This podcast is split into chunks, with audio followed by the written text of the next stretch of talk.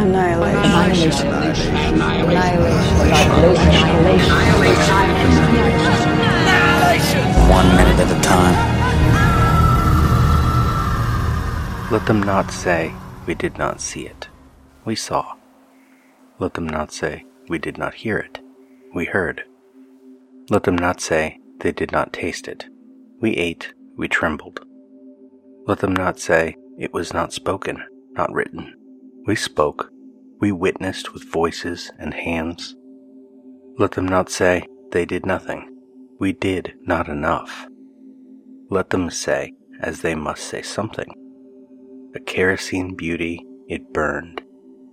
Let them say we warmed ourselves by it, read by its light, praised, and it burned. Jane Hirshfield, let them not say. Fractal chaos, mostly pink, a few bits of white and very light blue. A spiral of incomplete circles forms around the center of the screen, white to yellow to light green. Music by Ben Salisbury and Geoff Barrow. Saul's transformation begins. And Saul, yet breathing out threatenings and slaughter against the disciples of the Lord, went unto the high priest, and desired of him letters to Damascus to the synagogues, that if he found any of this way, whether they were men or women, he might bring them bound unto Jerusalem. And as he journeyed, he came near Damascus, and suddenly there shined round about him a light from heaven. And he fell to the earth, and heard a voice saying unto him, Saul, Saul, why persecutest thou me? And he said, Who art thou, Lord? And the Lord said, I am Jesus whom thou persecutest. What have I done unto thee, that thou hast smitten me these three times? And he, trembling and astonished, said, Because thou hast mocked me, I would there were a sword in mine hand, for now I would kill thee. I have sinned, for I knew not that thou stoodest in the way against me. Now therefore, if it displease thee, I will get me back again. Lord, what wilt thou have me to do? And the Lord said unto him, Behold, I went out to withstand thee, because thy way is perverse before me. Where lies the strangling fruit that came from the hand of the sinner? I shall bring forth the seeds of the dead to share with the worms that gather in the darkness and surround the world with the power of their lives, while from the dim lit halls of other places, forms that never could be writhe for the impatience of the few who have never seen or been seen in the black water with the sun shining at midnight. Those fruit shall come ripe, and in the darkness of that which is golden shall split open to reveal the revelation of the fatal softness in the earth.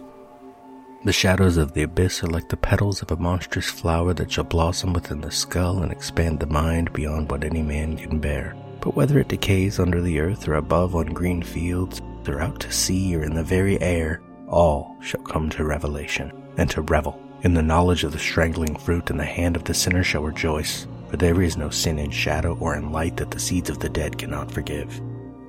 There shall be in the planting and the shadows a grace and a mercy that shall bloom dark flowers and their teeth shall devour and sustain and herald the passing of an age. That which dies shall still know life in death, for all that decays is not forgotten and reanimated shall walk the world in a bliss of not knowing. There shall be a fire that knows your name, and in the presence of the strangling fruit, its dark flame shall acquire every part of you. And the men which journeyed with him stood speechless, hearing a voice but seeing no man. And Saul arose from the earth, and when his eyes were opened, he saw no man, but they led him by the hand and brought him into Damascus. And he was three days without sight, and neither did eat nor drink.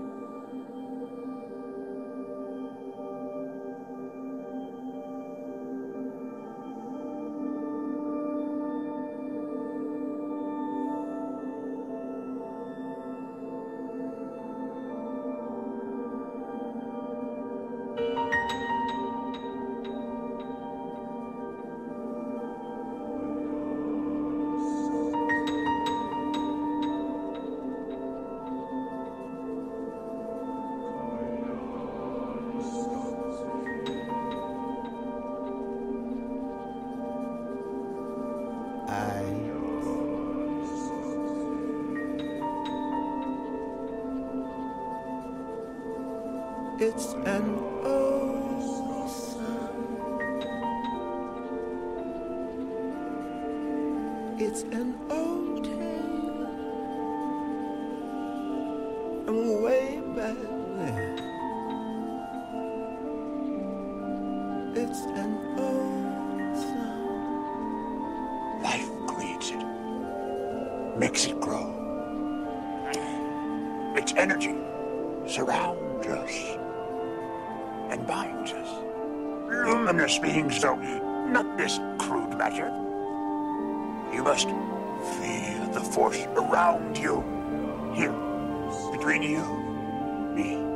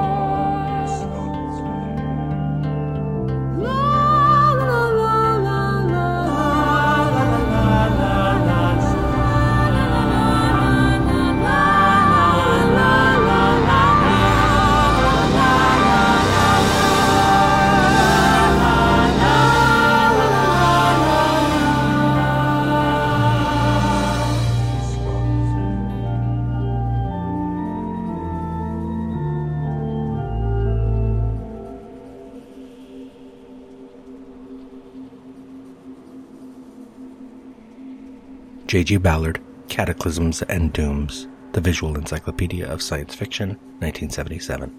Quote, Visions of world cataclysm constitute one of the most powerful and most mysterious of all the categories of science fiction, and in their classic form predate modern science fiction by thousands of years. In many ways, I believe that science fiction is itself no more than a mirror offshoot of the cataclysmic tale. From the deluge and the Babylonian zodiac myth of Gilgamesh to contemporary fantasies of 20th century superscience, there has clearly been no limit to our need to devise new means of destroying the world we inhabit. I would guess that from man's first inkling of this planet as a single entity, existing independently of himself, came the determination to bring about its destruction, part of the same impulse we see in a placid infant who wakes alone in his cot and sets about wrecking his entire nursery. Psychiatric studies of the fantasies and dream life of the insane show that ideas of world destruction are latent in the unconscious mind, the marvels of 20th century science and technology provide an anthology of destructive techniques, unrivaled in war, sadism, and pacifism. Nagasaki destroyed by the magic of science is the nearest man has yet approached to the realization of dreams that even during the safe immobility of sleep are accustomed to develop into nightmares of anxiety. As an author who has produced a substantial number of cataclysmic stories, I take for granted that the planet the writer destroys with such tireless ingenuity is in fact an image of the writer himself. But are these deluges and droughts, whirlwinds and glaciations, no more than overextended metaphors of some kind of suicidal self hate? Though I am even more suspicious of my own motives than of other people's, I nevertheless think not.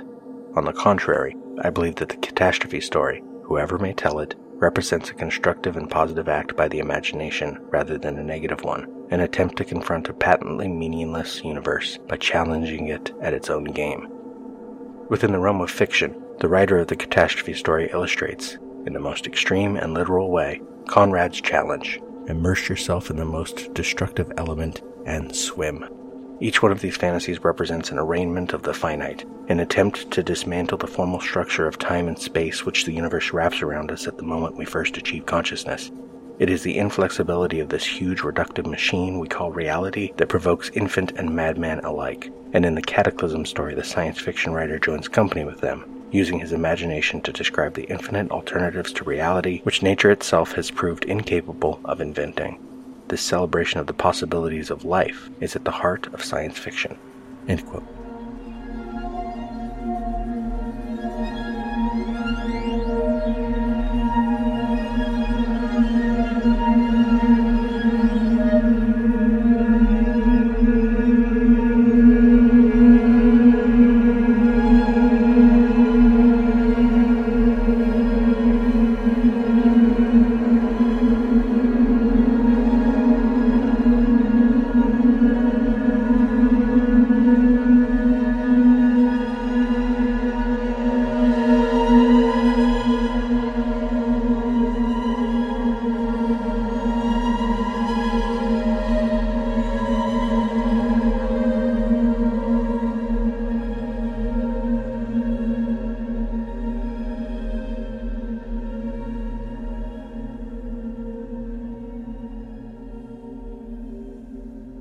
Custom designer, Sammy Sheldon Differ.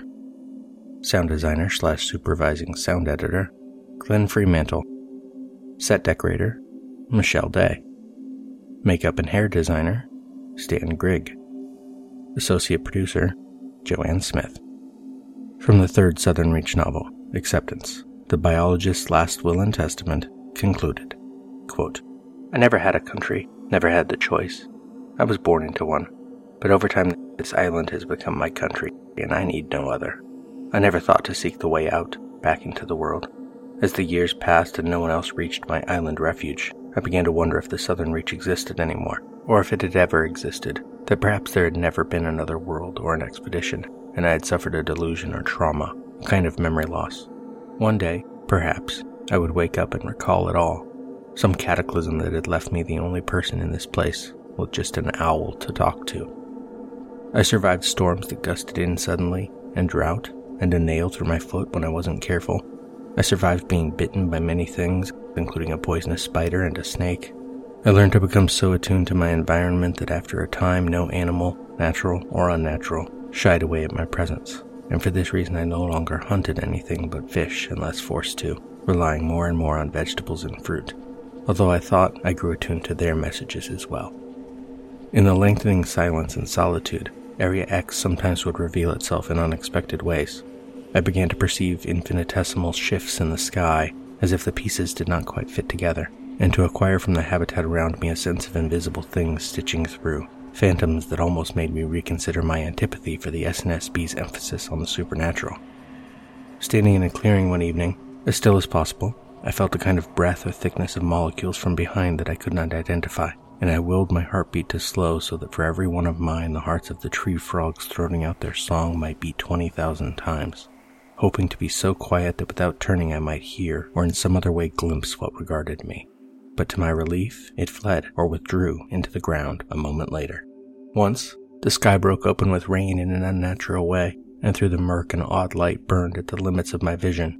I imagined it was the far off lighthouse, that other expeditions had been sent in after me, but the longer I stared, the more the light appeared to be cracking open the darkness, through which I glimpsed for a moment dissipating shadows that could have been peculiar storm clouds or the reverse quickening of some type of vast organism. Such phenomena, experienced off and on these past 30 years, have also been accompanied by a changing of the night sky. On such nights, presaged only by the kind of tremor in the brightness within me, there is never a moon. There is never a moon, and the stars above are unfamiliar. They are foreign, belonging to a cosmology I cannot identify. On such nights, I wish I had decided to become an astronomer. On at least two occasions, I would define this change as more significant, as a kind of celestial cataclysm, accompanied by what might be earthquakes, and cracks or rifts appearing in the fabric of the night, soon closing, and with nothing but a greater darkness seen shining through. Somewhere, out in the world of the universe, something must be happening to create these moments of dysfunction. At least, this is my belief. There is a sense of the world around me strengthened or thickened, the weight and waft of reality more focused or determined, as if the all too human dolphin eye I once glimpsed staring up at me is with each new phase further subsumed in the flesh that surrounds it. Beyond these observations, I have a single question. What is the nature of my delusion? Am I hallucinating when I see the night sky that I know, or when I see the one that is strange? Which stars should I trust and navigate by? I stand in the ruined lighthouse some nights and look out to sea and realize that in this form, this body, I will never know. My survival has also, to put it bluntly, been predicated by hurting myself. By the time I stood on the shore opposite the island, about to swim over, I was using pain to push the brightness back. The ways were myriad and I was precise. You can find methods to almost drown, to almost suffocate, but they're not as onerous as the thought might suggest. Ways to suggest the infliction of pain that can fool whatever lies within you. A rusty nail, a snake's venom. As a result, pain does not much bother me anymore. It gives me evidence of my ongoing existence, has saved me from those times when, otherwise, I might have stared so long at wind and rain and sea as to become nothing, to just disappear. In a separate document, I have listed the best, least intrusive approaches, which I realize may seem morbid, even though I consider it an absurd method of chronicling my days.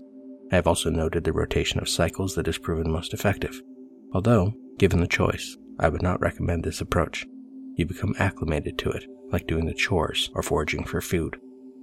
After so much time, pain has become such a familiar and revisited friend that I wonder if I will notice him more now that I have stopped my regimen. Will an absence of pain be harder to get used to? I suspect that this concern will be forgotten amid so many other adjustments that must be made.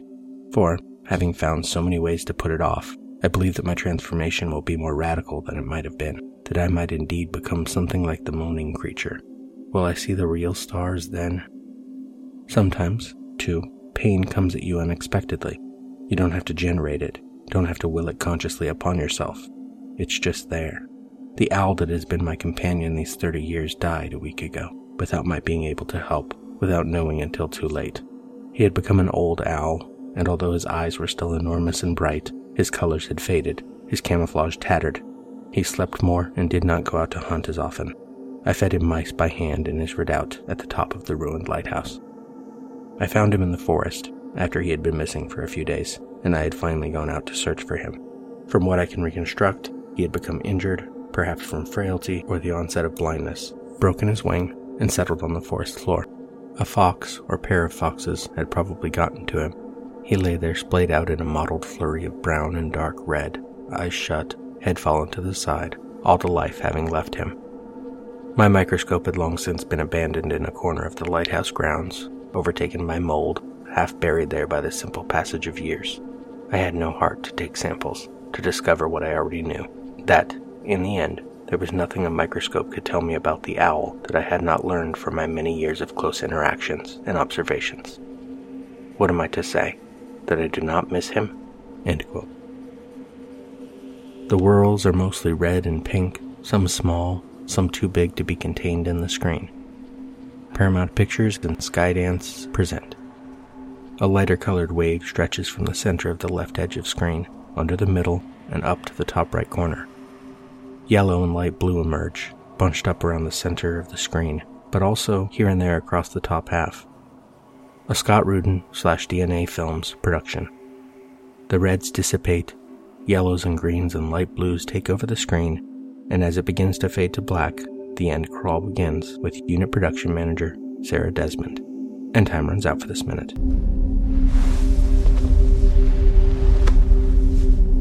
We spoke. What was it we said? Wordlessly watching, he waits by the window and wonders at the empty place inside. It was a dream. We lived inside a dream.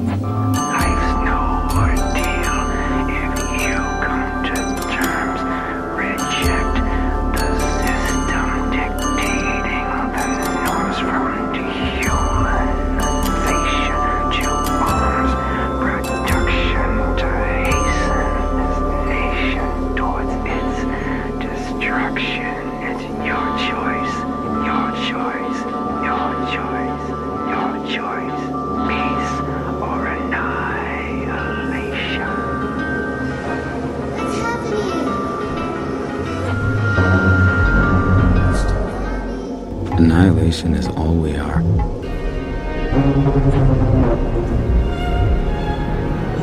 Annihilation.